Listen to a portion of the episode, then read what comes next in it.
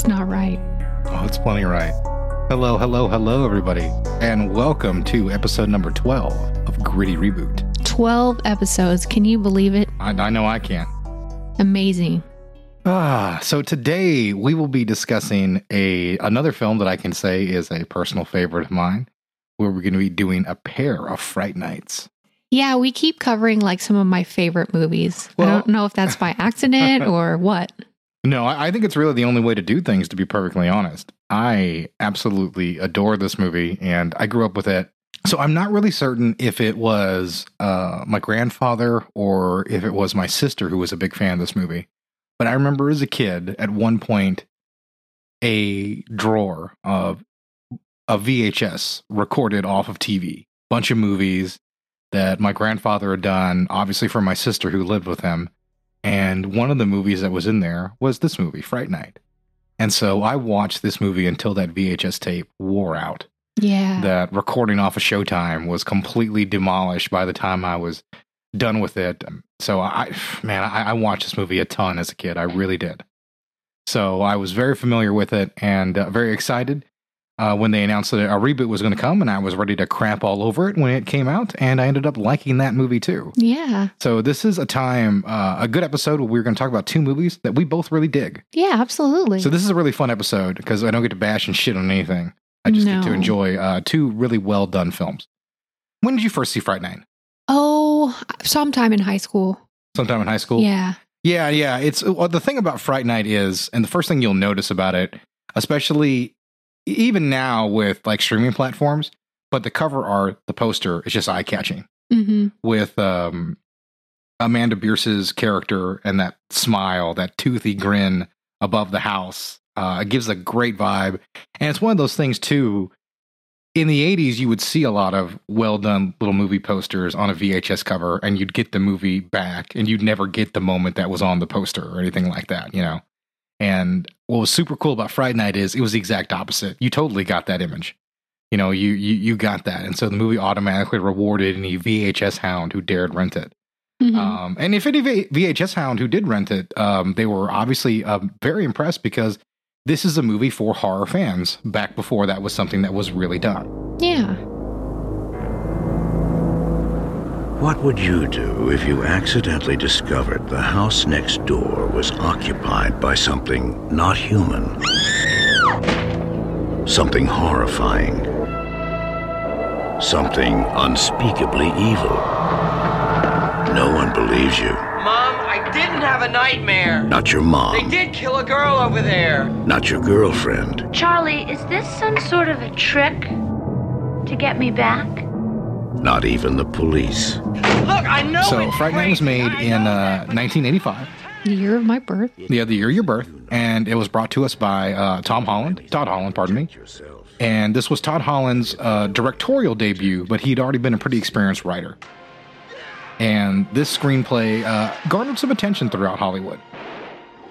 And I think they made this, I want to say the budget was, I think, $5 million, I think is what the initial total was for the production. Actually, it's $9.5 million. 9.5. That's where I got the $5. They used about $1 million in special effects. Yeah, no, you can tell this is not some cheap direct-to-video sort of movie like that. This is a definite Hollywood horror film. It's the first vampire movie to spend $1 million on special effects at that time. And that makes sense. For the 80s, this is certainly a special effects feast. It really is.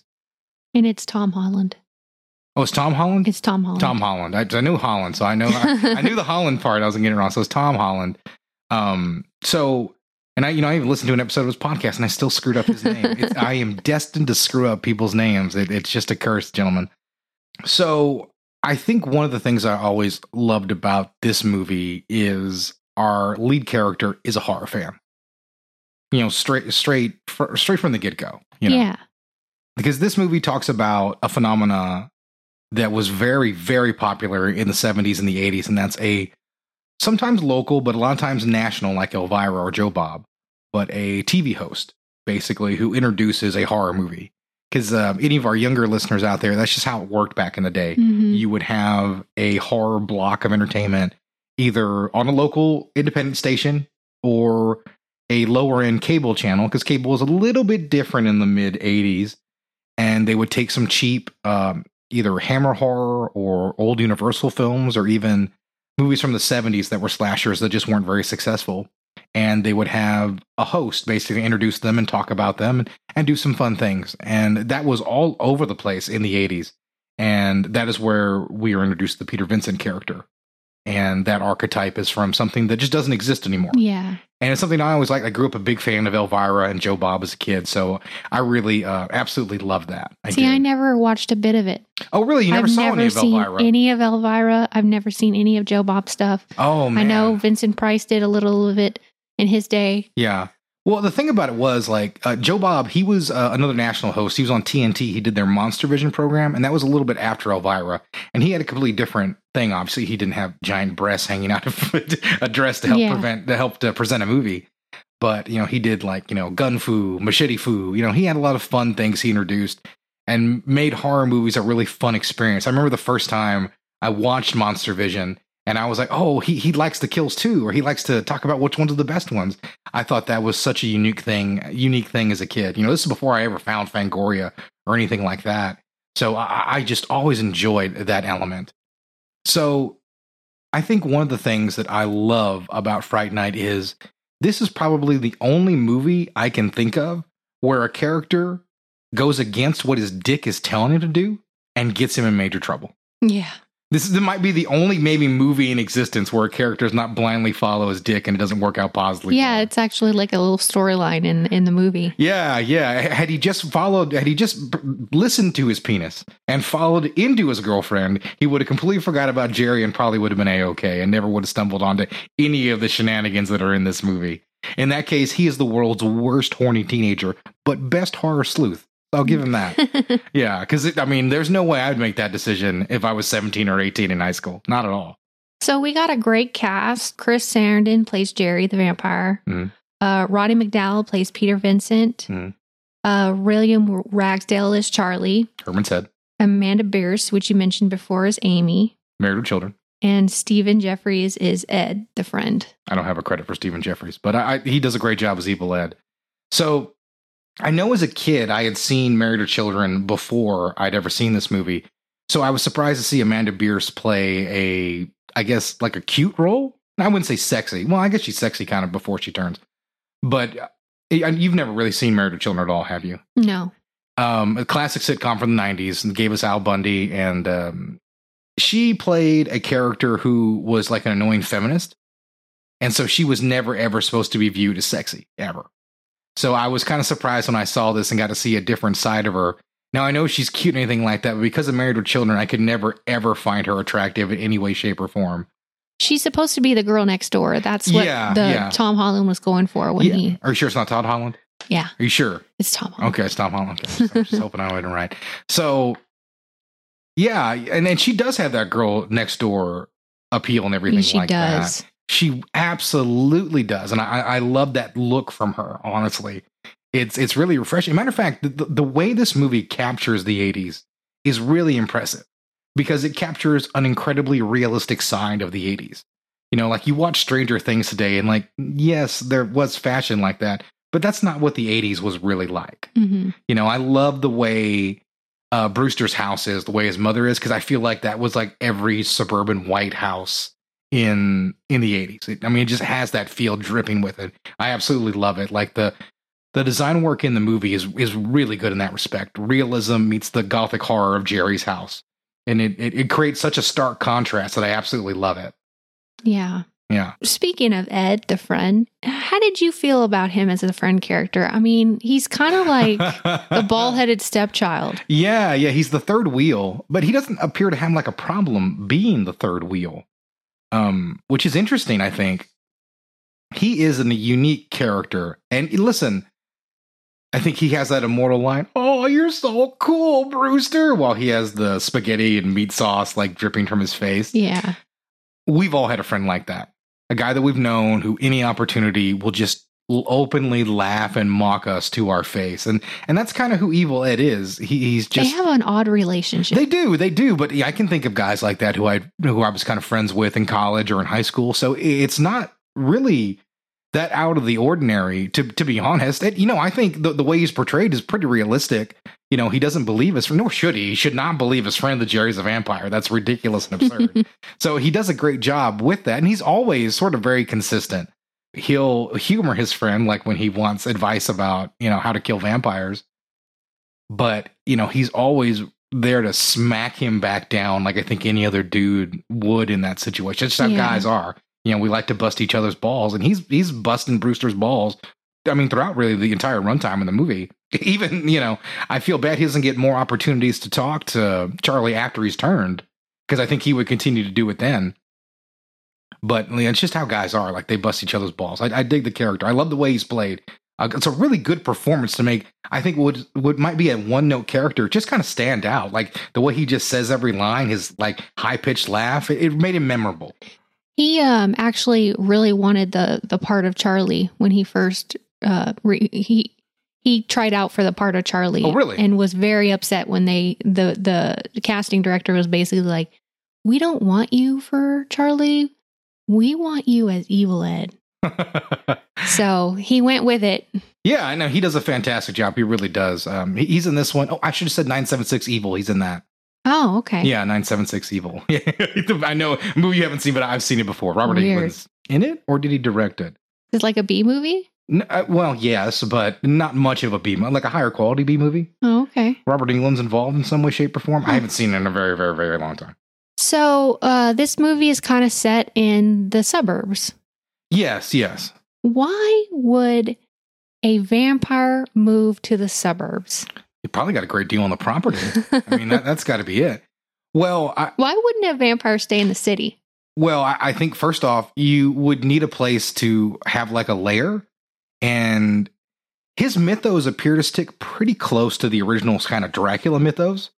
And fun fact about the Dracula mythos, you go back and read the book, Dracula doesn't really have an aversion to sunlight. He doesn't care for it, but doesn't kill him. That wouldn't come along until F.W. Murnau put it into Nosferatu in the 1920s. But Dracula did have to sleep in the earthly ground of Transylvania. Mm-hmm. So I think that's a big deal. Like, we see that Jerry sleeps in the basement. Yeah. And I think that's a difficult thing to emulate in an apartment, is try to get the dirt floor for you to sleep in. So I think that makes a lot more sense to him, in all honesty.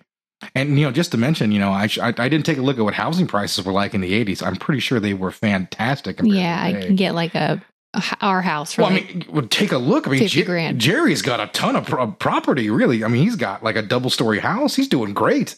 I mean, he really is. That's a nice property that Jerry has there. Basically, Jerry gets the police called on him. Mm-hmm. Their first interaction between Charlie and Jerry. Yeah. I think he demonstrates some real balls trying to get the police involved. Yeah, well, you take a look at it, and you remember in the 80s, like, there's no internet, so he can't really Google, like, hey, what's my best option here, or anything like that, or talk to anybody. His friends don't really seem to care. He's alienated his girlfriend a little bit at that point. So his only real option is to call the police, and he truly believes, like, there was a murder. So he has every right to call the police.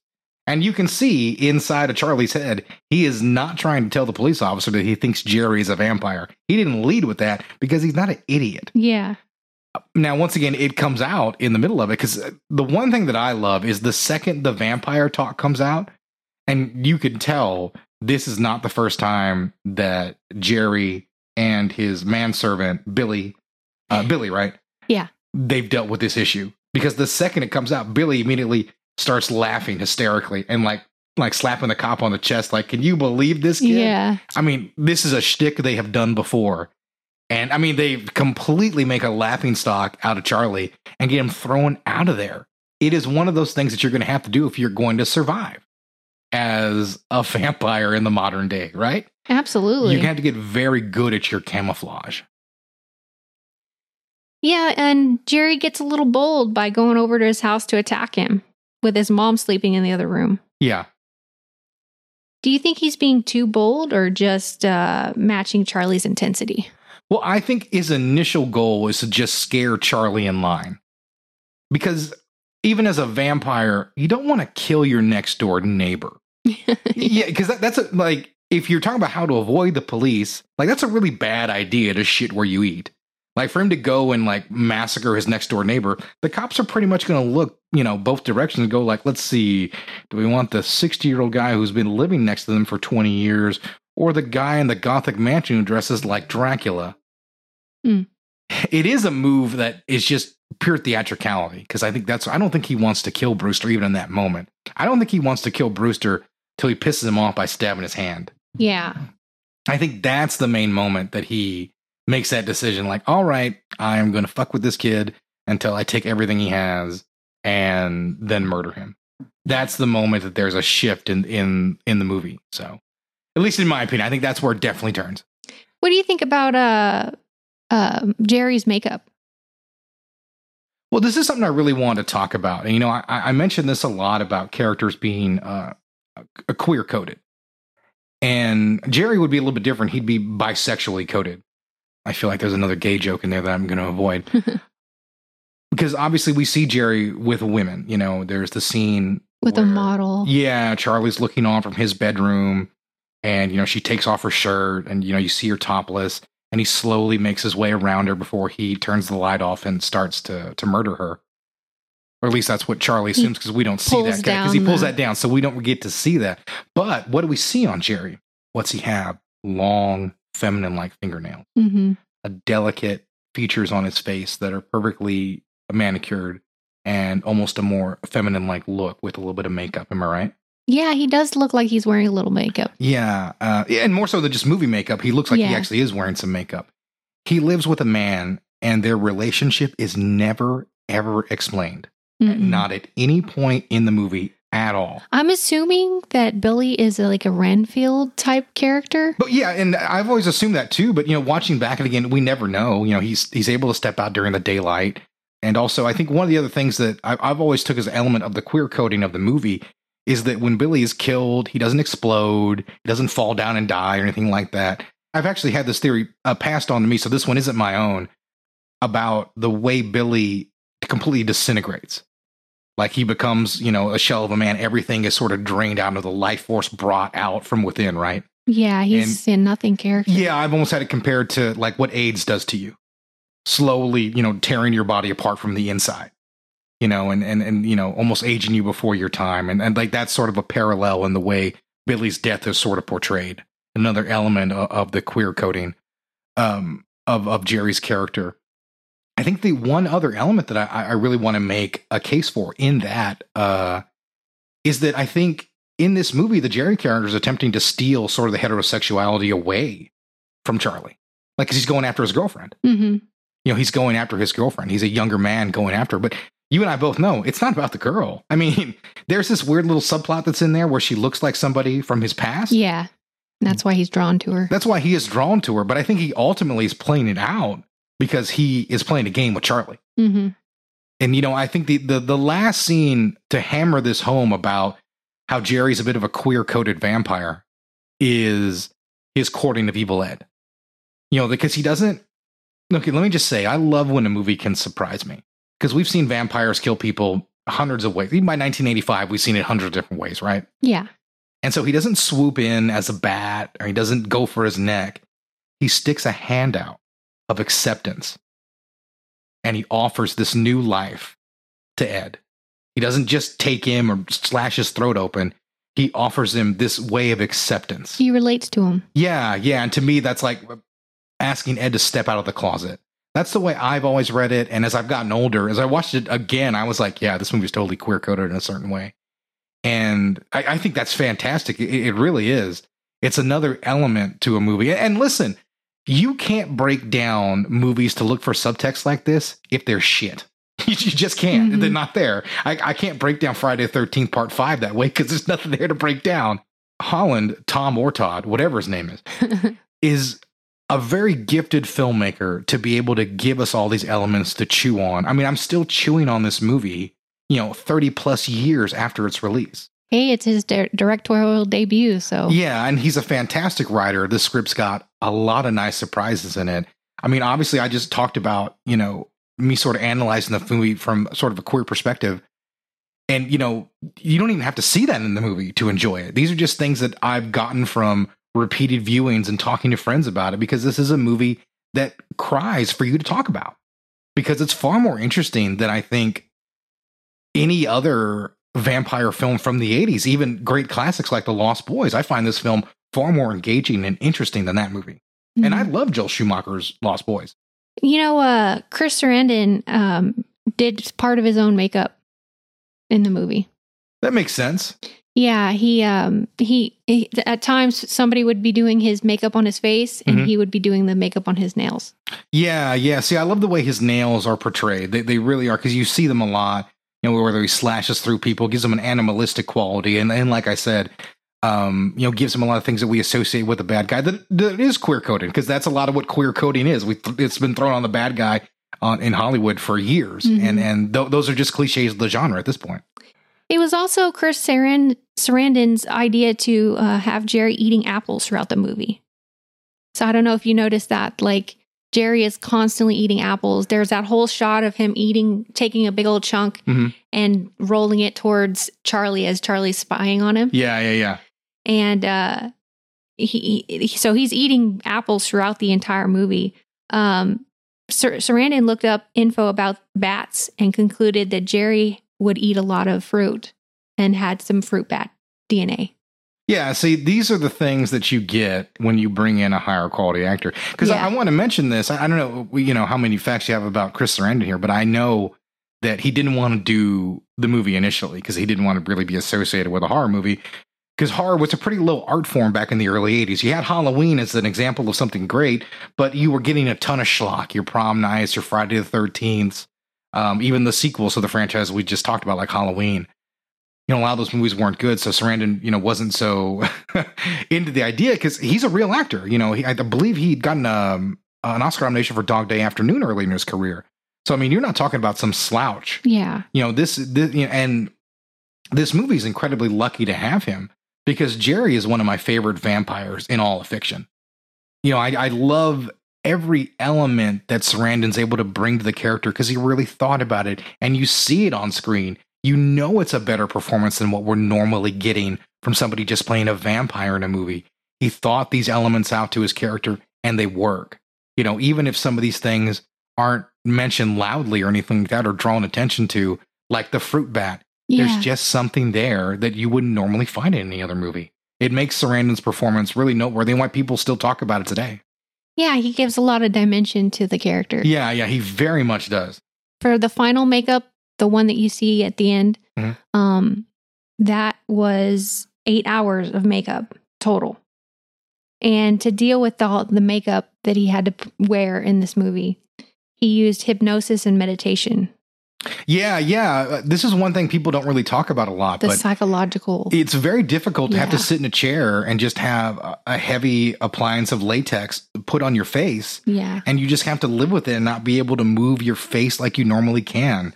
I know Jim Carrey talked to a drill instructor who gave him some advice on how to deal with torture when he played the Grinch. You know, it's very difficult to do this. It really is. That makeup can really wear on an actor, especially when it's eating up 8 hours of your day. I mean, can you imagine, before you go to work, you have to sit in a chair for 8 hours, and then you're going to start your 12-hour day. Yeah, yeah. It's an incredible thing to, if you really think about what all an actor like that has to go through and to get through. It is very, very impressive. So we have this interesting character in Peter Vincent, played by Roddy McDowell. Mm-hmm. Do you think the movie needs a Peter Vincent character? He's kind of comic relief. Does the movie need a comic relief? This movie does.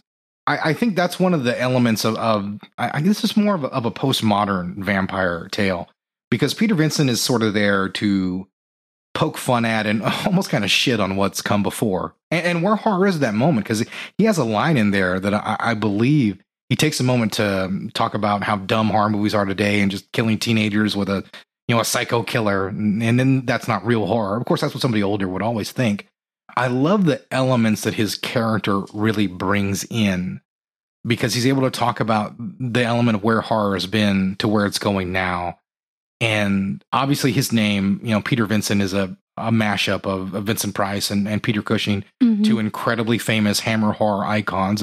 And Yeah, you might want to explain what Hammer Horror is, because I don't know if our audience knows that. So Hammer Horror was basically a British production company, and they were remaking a lot of the classic horror movies in color, and they were the gritty reboots of the day, the late 1950s. Because I think Horror of Dracula, that's what we know it here in the States, differentiated, but it's just Dracula everywhere else, with Christopher Lee as Dracula, the iconic performance. That was 1958. And Hammer would last for about 10 years, remaking a number of old horror classics like that. When you watch this movie, if it isn't a fake movie with Roddy McDowell in makeup trying to make him look younger, they are actually old Hammer horror films. And that's exactly what he's sending up, that over-the-top nature of them. And like I said, if you've ever watched Star Wars and wondered, you know, why Grand Moff Tarkin is Peter Cushing, played by that actor, that's why. You know, it comes from those horror movies that George Lucas also grew up loving. You know, that's why he's there. And, you know, so there's no hammers involved. There is no hammers involved. Well, you mean you hammer a steak in? I mean, I like some of. I do like some of the Hammer horrors, but it's not something I'm incredibly familiar with. Before my time, but I did see them when I was a kid. But I haven't sat down to watch a Hammer horror movie, pardon me, in many, many years. There's a shot in the movie where Jerry drinks holy water. Mm-hmm. Doesn't that go against everything a vampire is? How in the hell does he drink holy water? Well, I love this whole sequence is, you know, we were just talking about Peter Vincent, and Peter Vincent is the kind of protagonist that we really like in a horror movie because he has to step up, and there isn't a single heroic bone in that man's body. There's a scene that happens just before that. The kids are convincing him to go out there, and he's like, I won't entertain such drivel. I won't do it. I'll pay you. How much you got? Yeah. You know, he immediately changes his tune, and he calls Jerry to set all this up to make sure it all goes well. So this whole thing, you know, is, you know, is a shoot. So they're doing this segment where he tells him, okay, I'll do this. Oh, you're a born again Christian. I won't bring a cross or anything. The holy water will be fake. And he's putting the theatricality on. And there's even a great line in there where Jerry kind of mocks him openly to his face. I saw all your previous films. I found them amusing. Peter Vincent's so happy to have anybody know that they've watched his movie, especially Jerry, who's the coolest motherfucker in the room. Yeah. So he's thrilled by it. And it's a really nice scene. You have Charlie completely defeated by the fact that he's passed this test. And Peter Vincent brings up his little compact for some reason. And in the mirror, he finally gets confirmation that Jerry is a vampire by breaking the most classic rules. Yeah. They do not cast a reflection. Yeah. Why do you think Peter Vincent is written as such a coward? Well, I think it makes for a far more interesting turn. And I think there isn't necessarily a line where he's like, I'm a coward, and you know, or anything like that.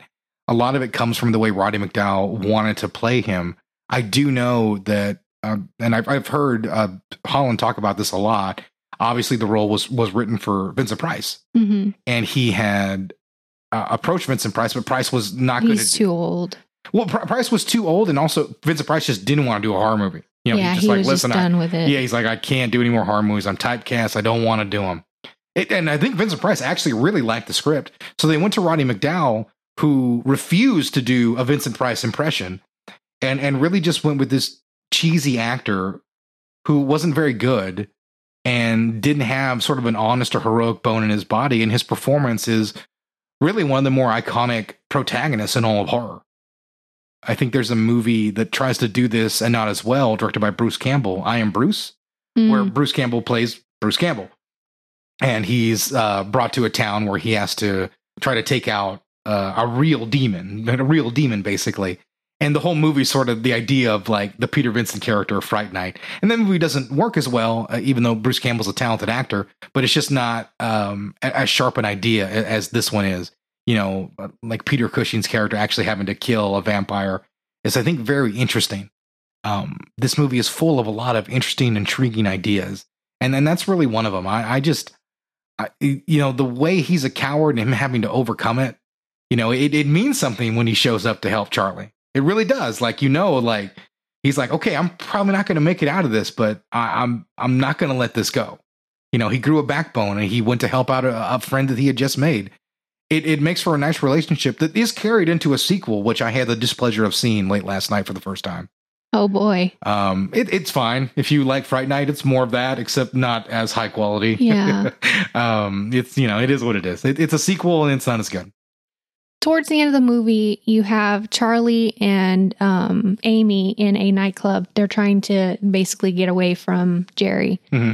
And Jerry, you know, he comes up behind Charlie as he's on the phone and he takes Amy. Yeah.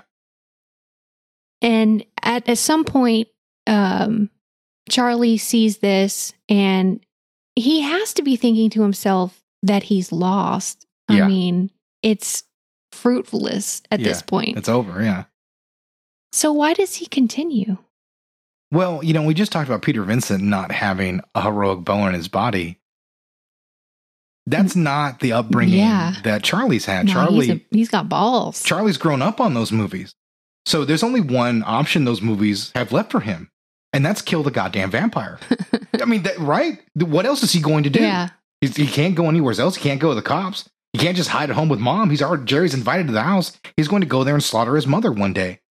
You know, there's only one option left when you've reached this point in the story, and that is you go and you kill the goddamn vampire. It doesn't matter that Jerry has superhuman strength and that he's a vampire and can do pretty much anything and has minions to help him fight.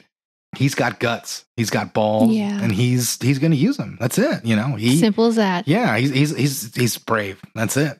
You know, and once again, him and Peter are a fantastic combination of horror protagonists. Do you know Charlie is said 62 times in this movie? I wouldn't be surprised. Everyone says his name. Amy says his name like a million times. Except for Ed, who calls him Brewster. Yeah. Charlie Sheen auditioned for the role of Charlie, but Tom Holland didn't feel like he was right for the part. He didn't have the right look. I'm not surprised. Charlie Sheen's just too cool to pull this kind of thing. Especially Charlie Sheen, if you're thinking like Ferris Bueller's Day Off. Like Charlie Sheen's like the coolest motherfucker in the room. You can't have him in this movie. You need someone who's a little bit more of a nerd. You need the man who's the future lead of Herman's Head. Well, you got the girl next door. Yeah. So it would be right to have a kind of a boy next door type feel. Yeah, yeah. And that's the kind of feel that Charlie has in this movie. Like he's not an action hero, superhero, or anything like that.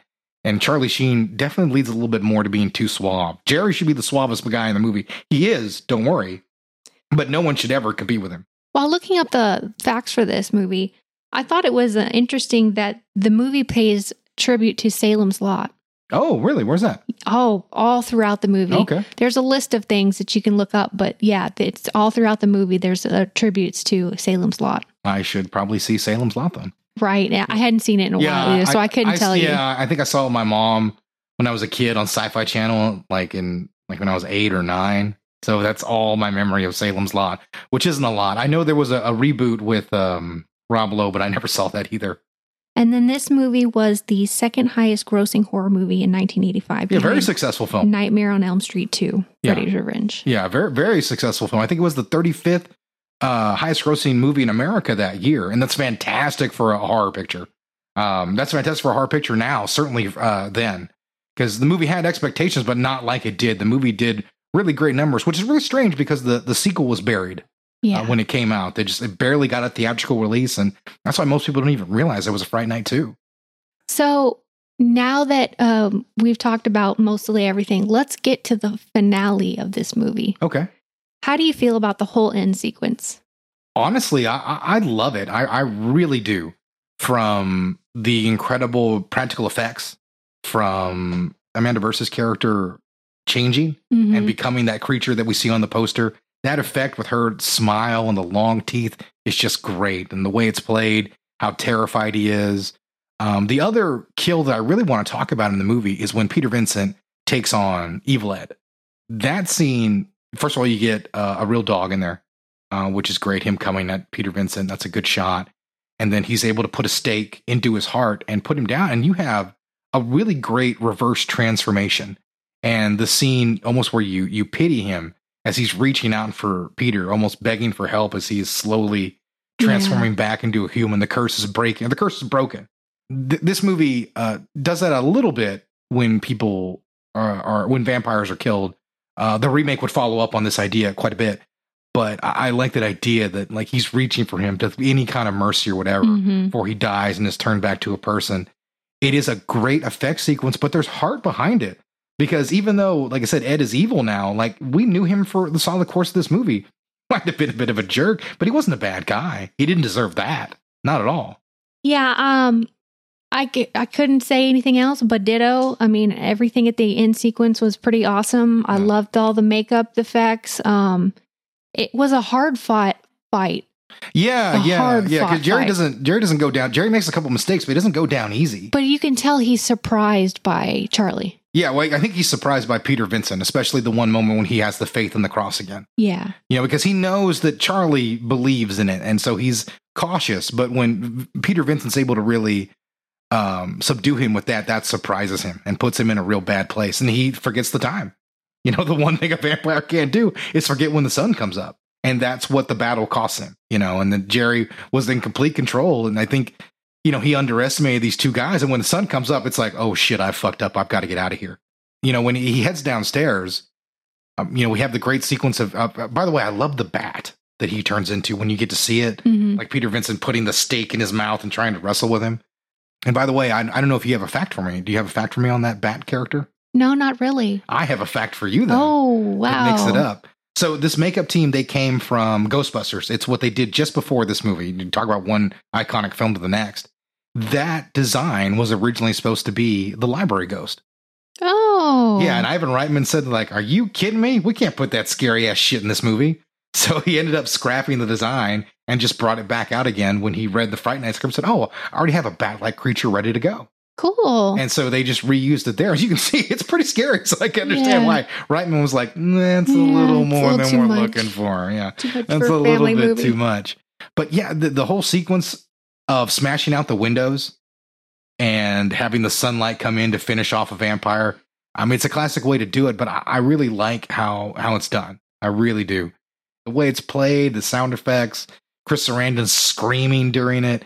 It's all so well done. I mean, this is, you know, not just as a horror comedy, is this movie good, but as a legitimate, like, vampire movie, it's good. It reminds me of Hot Fuzz in that way, because it kind of poking fun at a horror movie or like a certain kind of movie, and then becomes an excellent version of that movie.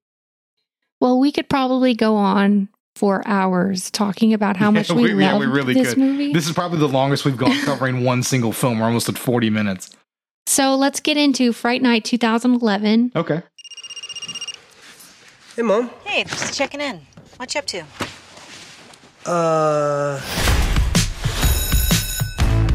Adam Johnson. Adam. You know Adam's missing, right?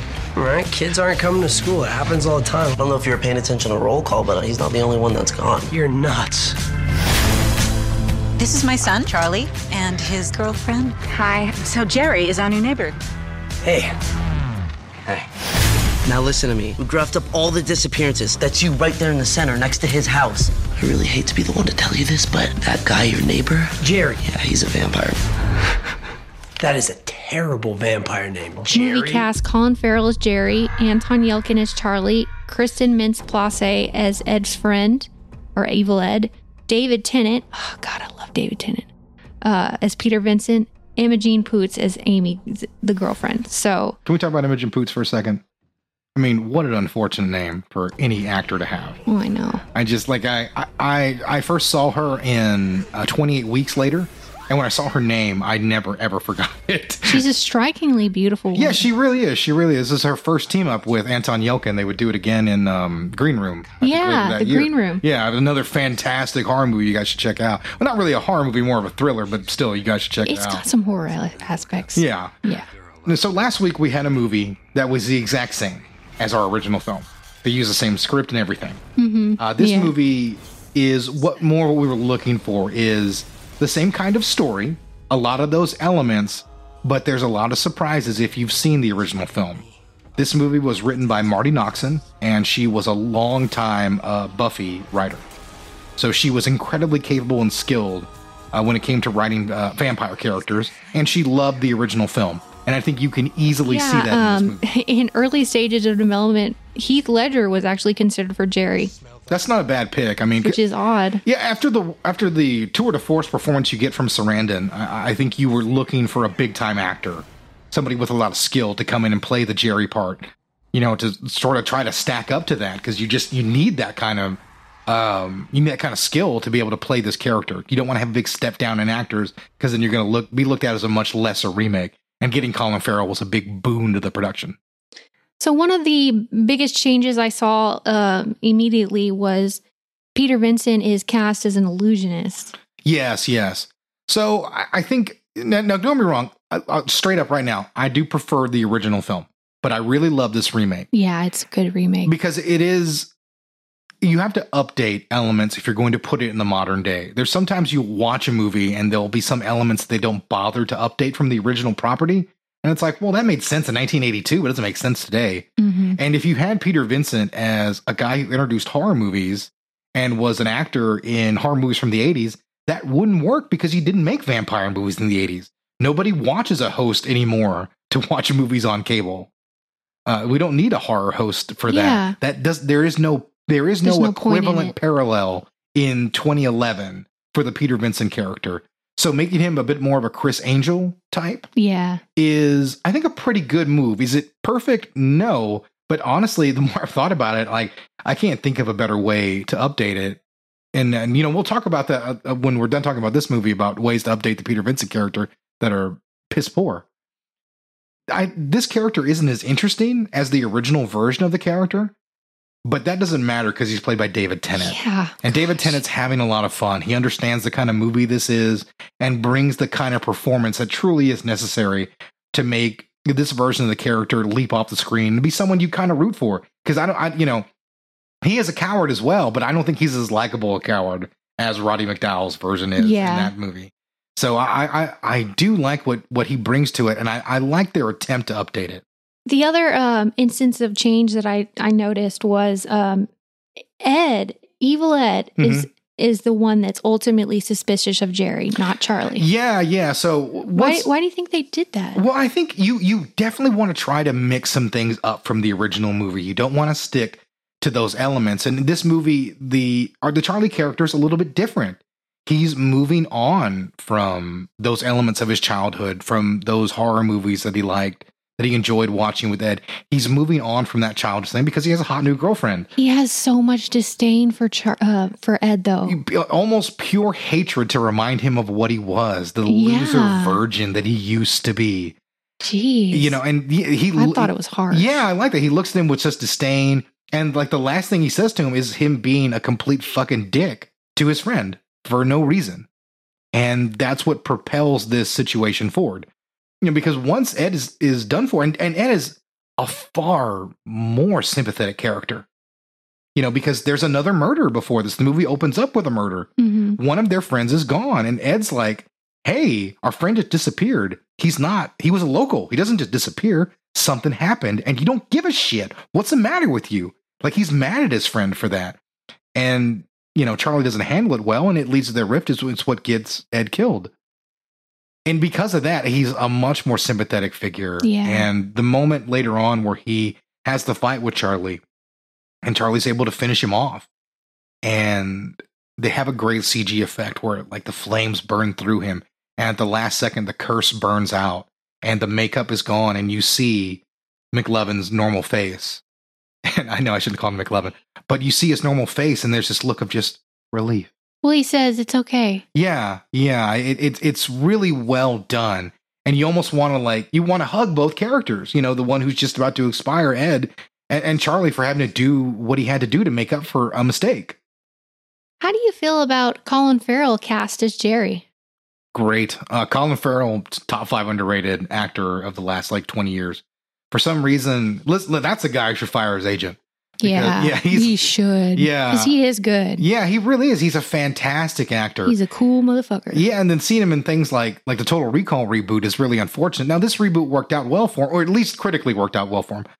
You know, he has some struggles. And this character of Jerry is different. There is no Billy character. This character is hetero all the way. And really, he plays him, and I think Ed mentions this too early on, like a shark.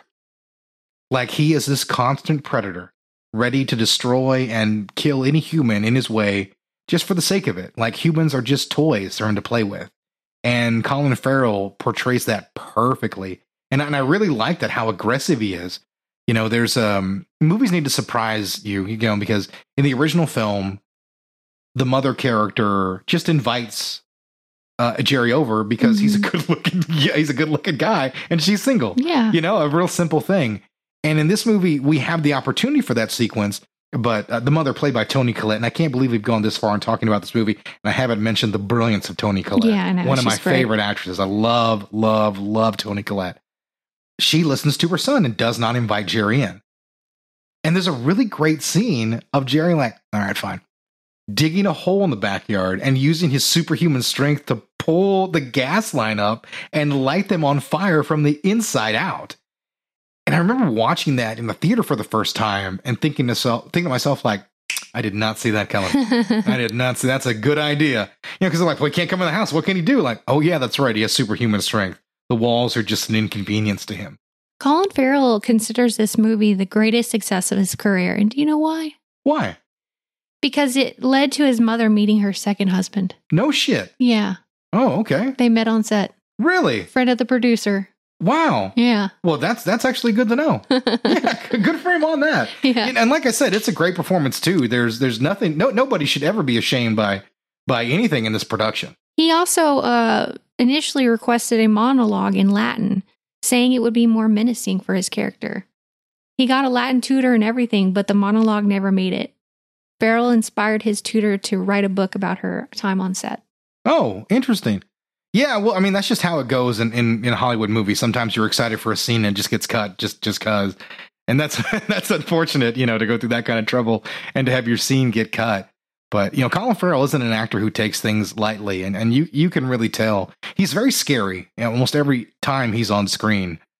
You know, yes, and he's so sexy. Yeah, and it's not because, like, you know, he's a vampire or anything like that. It's just like the way he plays Jerry is like the only moments he's really taking time to toy with characters are just that, because he's messing around. Yeah, he's having fun. Absolutely no danger when he has Charlie rescue his neighbor. He's just sitting there, you know, toying with them as they make their way through the house, having a ball. He's smiling as he gets out there. Outside thinks he saved her. And he's having a huge chuckle to himself as she bursts into flames when the sun hits her.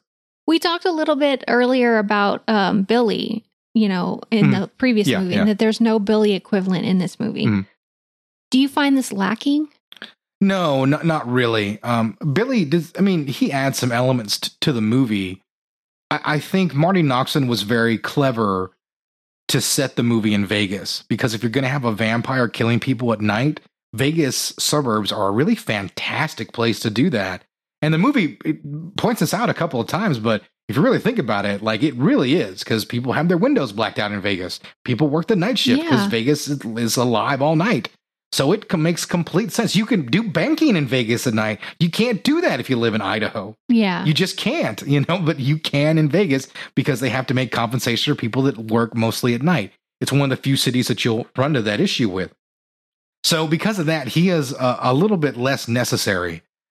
And, you know, once again, the character also isn't queer coded. So there isn't that element that's kind of needed. This Jerry is very much heterosexual.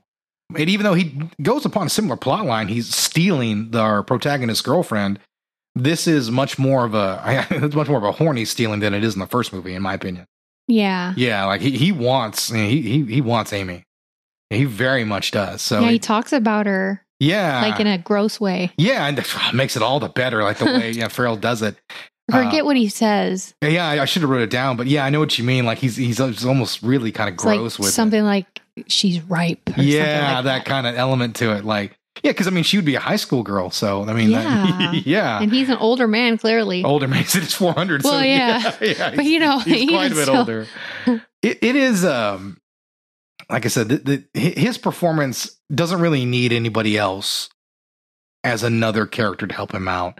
Like, you can see Jerry's been on his own for a long time. He's got this down pretty well. Mm-hmm. You know, and I think that's half the reason that this story begins, because Jerry's a little bit bored.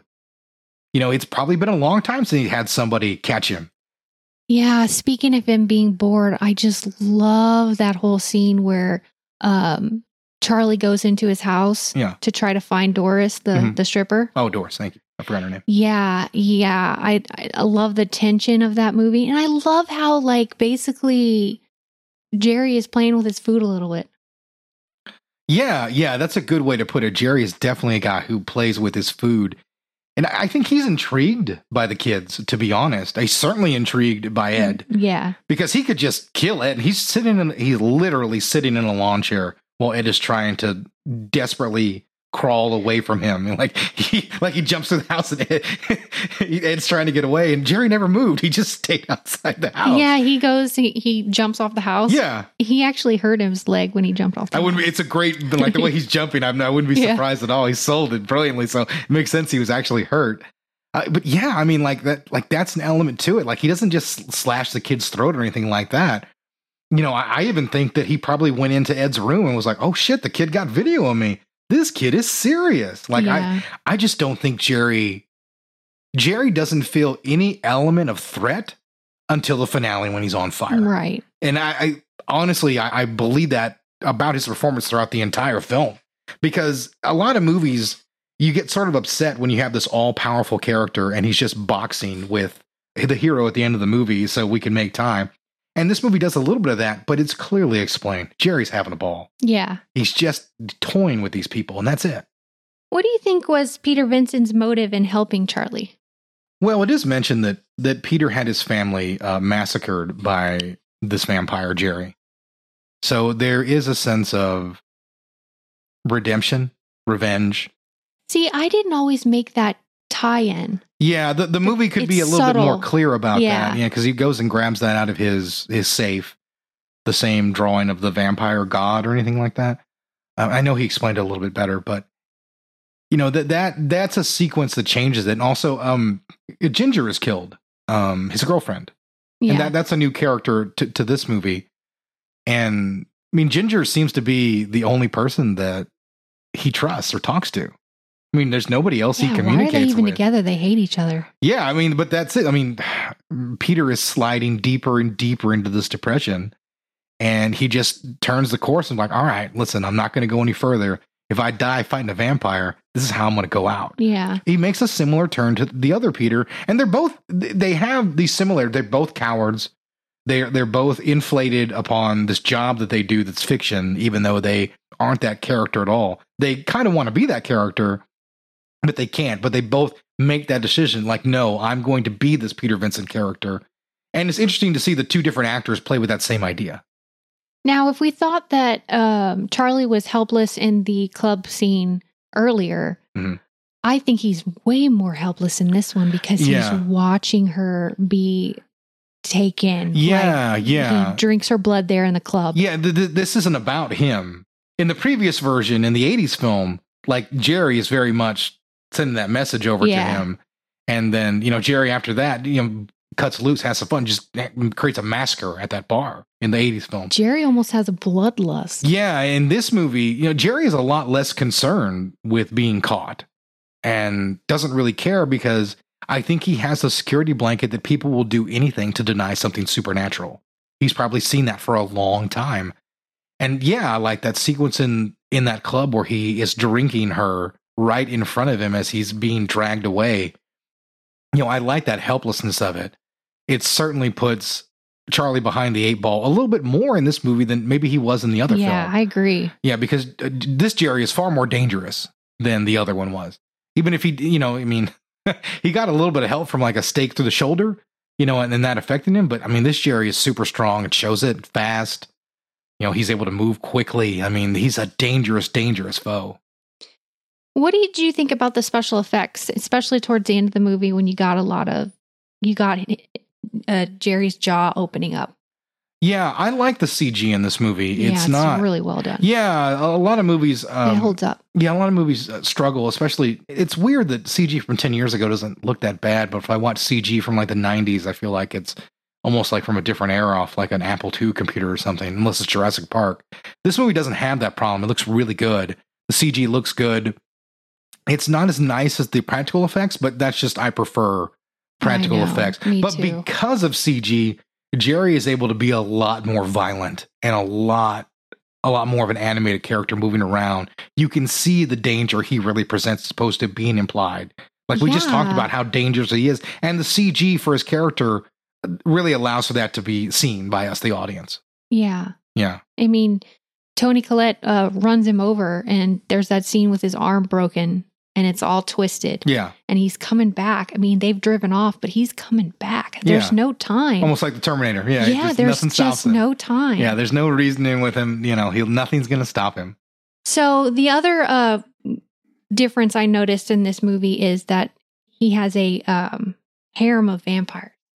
Yes, he actually does try to create a little bit of a vampire army, which I think I told you during the runtime, the very first time we watched it, like, I think it'd be a bad idea for Jerry to create a bunch of vampires, because there's one thing you'd want as an old vampire where you appear to be the only one is for people to start thinking there are real vampires around and creating a bunch of new vampires who are hungry and horny and, you know, hormonal heading out there. It's probably not a good way to stay hidden. Yeah. But it does create an interesting finale.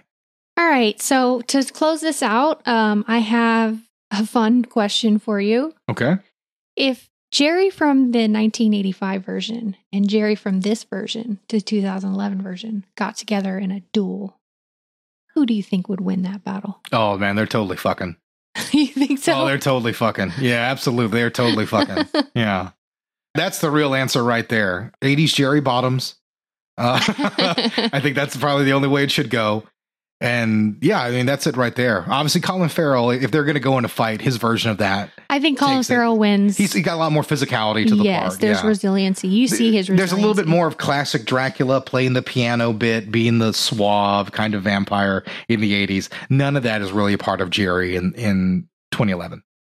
The last thing I want to say before we move on to reviews is I didn't know if you knew that Steven Spielberg made contributions to this movie. I did not. There are two. The first is a shot of the crucifix falling in the pool, you know, where you see. Mm-hmm, yeah. Yeah, it kind of slowly comes after down. It dies, yeah. That's Steven Spielberg. Oh, really? Yep. The second is Jerry's 4-stage makeup. He didn't think it was scary enough. Mm-hmm. So he insisted they put the original concept of a shark-like jaw back in. So it's funny that you made that comment about him being a shark. They actually intentioned it to be that way. Well, yeah, McLovin mentions that as well, and Marty Noxon talked about that as well. Like, she wanted her vampire to be a hunter force of nature, and he very much is. So I definitely appreciate that element. That was a good call to give him that shark-like jaw. That animalistic nature to the vampire really leads to his ferocity and danger. Okay, so Fright Night 85 got a 4.4 user review, 81% on Rotten Tomatoes, 7 out of 10 on IMDb. Mm-hmm. Here's our classic 1-star reviews. This film does some things right. It has some good up effects, and effects when the vampire die is good also. The score is decent. Also, the acting isn't that bad. However, the film has many issues. The biggest problem is the character. I didn't find myself caring about a single one. The main character, Brewster, is so bland. The rest of the cast are just assholes and on the whole, not interesting at all. The only character I slightly like is the so-called exterminator, Vincent, but even took a while for me to warm up to. The interaction between the characters I thought was very poor. There's nothing to the film either. If I don't care about the character, then I don't care what's happening ultimately. I also thought the film was a bit too long. There are many scenes, but I thought were unnecessary and just dragged out, particularly the final battle. The final confrontation could have ended like 3 times, but they just kept dragging it out. I didn't really care anyway, so I just wanted it to end. Overall, I found Fright Night a forgettable movie. I don't ever like to be mean, but this guy's a fucking idiot. Like, listen, it's okay to, like, say, I don't like a movie, but you need to have better reasons than just, like, it could have ended earlier. I don't like that movie. Yeah, like, I mean, when I tell you I don't like a movie, I'm going to go into the depth about why I don't care about it. Or at least, if I'm going to write a review, I'll at least give you some solid reasoning. It's just not really in that review. I had a hard time finding 1-star reviews. It was such a good movie. This is a really beloved film. It absolutely is. I'm not surprised a 1-star review is of that caliber, because it's just so difficult to find someone who doesn't care for this movie. And by the way, do you know someone else that really liked this movie?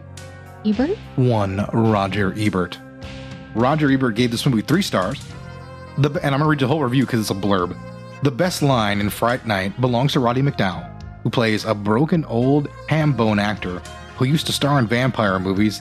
The kids today, he complains, don't have the patience for vampires. They want to see some mad slasher running around and chopping off heads. I'm glad Ebert quoted that line because I forgot it earlier. Back to Ebert. He's right. Vampires are doomed to live forever and have outlived their fashion. They've been replaced by guys in ski masks who hack their way through dead teenager movies. Fright Night is an attempt to correct the situation. It stars William Ragsdale as an impressionable teenager who's become convinced that the vampires have moved in next door. It doesn't take a detective to figure that out. The vampires almost flaunt their unholy natures, performing weird rites in front of open windows and disposing of bodies of their victims in plastic garbage bags. They are safe in the knowledge that nobody believes in vampires anymore. The kid calls the cops. The vampires have a plausible explanation for all their activities. The kid claims there has to be a coffin somewhere down in the basement, and the cop warns him to stop wasting their time. And then, when the vampires start getting really threatening, the kid has no place to turn except to old Peter Vincent McDowell, the former B-movie actor who has just been fired from his TV job as a host of local creature features. McDowell knows all about vampires, how to detect, how to repel, and especially how to kill them. He knows all about being behind on the rent as well, being evicted and out of work. For $500, he agrees to have a go at the vampires that first sets up the second half of this movie. The first part of the movie is basically funny, and the second half unleashes a lot of spectacular effects devised by Richard Edlund, the same man who created the effects for Ghostbusters. Since part of the fun with vampire movies is how bad the special effects usually are, Edlund has to walk a narrow line here, and he absolutely does. He gives us a satisfactory scenes of transformation and decompositions, and seems to know his way around vampires that doesn't overwhelm the action. Nice. Yeah. Good thoughts. Very much so. He loved Roddy McDowell and all the performances and the makeup. So. Yeah, he had a lot to say about Roddy McDowell. Yeah, he loved Roddy McDowell in this, and I've heard him talk about it in other parts. So Fright Night 2011, 3.8 user review, so slightly lower than the 85 version. Still solid. 72% on Rotten Tomatoes, still solid. 6.4 IMDb. And then here's your one-star review for that. As a longtime cheering fan of the original Fright Night, which I saw in 1985 with a girlfriend, I was hoping that this remake would capture at least the essence of the original and bring back memories of a better time. I failed on both accounts. I found this movie pretentious and obnoxious in an apparent attempt to disregard everything that the original feature had going for it, except the character names. It struck me as a movie that looked at the source material and decided they could do it better, tossing out everything that made the original so memorable. Jerry Dandridge is supposed to be suave and debonair, always carrying a hint of malice. The new one is the sort of vampire that stands on the street corner and hisses. His motivations in his film make no sense whatsoever. Charlie, whom in the original was a bit of a bumbling nerd with a heart of gold, is the remake of a clueless twit that isn't even the one to realize Dandridge is a vampire. And why on earth does Mom suddenly become an action heroine? The one concession to this movie I do make is David Tennant, whom has perfect comedic timing. Please don't bother with this one if you've seen the original. I like how he complains about Toni Collette's character, but what the hell mother is going to let some vampire tear apart her baby boy? Hello? Fuck yeah, of course she goes over there and stabs him, even if it means certain death. You don't let him kill your son. That review wasn't as bad as the other one, but it wasn't great. Yeah, both movies are good. Yeah, both movies are pretty solid, and they are... Oh, by the way, Roger Ebert, also 3 stars on the 2011 version, and weirdly enough, gives a very similar review. Loves David Tennant and the performance of Colin Farrell. And was a big fan of the effects. But he did mention not to see in 3D. We did not mention that Fright Night was released in 3D. Didn't help it. Fright Night, I think barely made like $40 million. You could hardly tell that they made it 3D. There's like 3 or 4 shots where they throw something into the camera. They have to do those things. But you can take a look at Roger Ebert's review for yourself because we're running a little bit long. And there's one last thing I wanted to talk about is, now we like to cover all the reboots of a movie, but we left one reboot out. And that is the sequel to Fright Night 2011, which is Fright Night 2, starring Jamie Murray from Dexter. And this movie is a straight remake of the original film again, except low budget, set in Romania. And it's a lot closer to the original 80s film, but it's a good example of what you don't want to do with a remake because it's cheap and underwhelming. It doesn't have a single memorable thing. The only memorable thing about it is it's a sequel to a movie and tells the exact same story. Even the same character names. Charlie, Ed, Amy, Jerry, Well, I'm glad we didn't cover it. Yeah. Trust me. I watched it so you don't have to. Oh, good. And I watched it so you don't have to either, listeners. And if you want to express your appreciation for that, saving you the 90 minutes that I wasted, you can hit us up at grittyrebootcast@gmail.com. We love to answer any emails that we get from there. Give us some suggestions. We're on 12 episodes. We can always use suggestions. Yeah. Once again, we're always down with reboots and anything like that, but we're always looking for other things and other reboots and really just any other film topic to discuss. The reboots just generally get us going. You can also give us those suggestions at Gritty Reboot, and that's both at Instagram and TikTok. We answer those as well on there a lot, and you can catch clips from the show. All right. Well, I'm going to say hasta luego. All right, guys. See you around.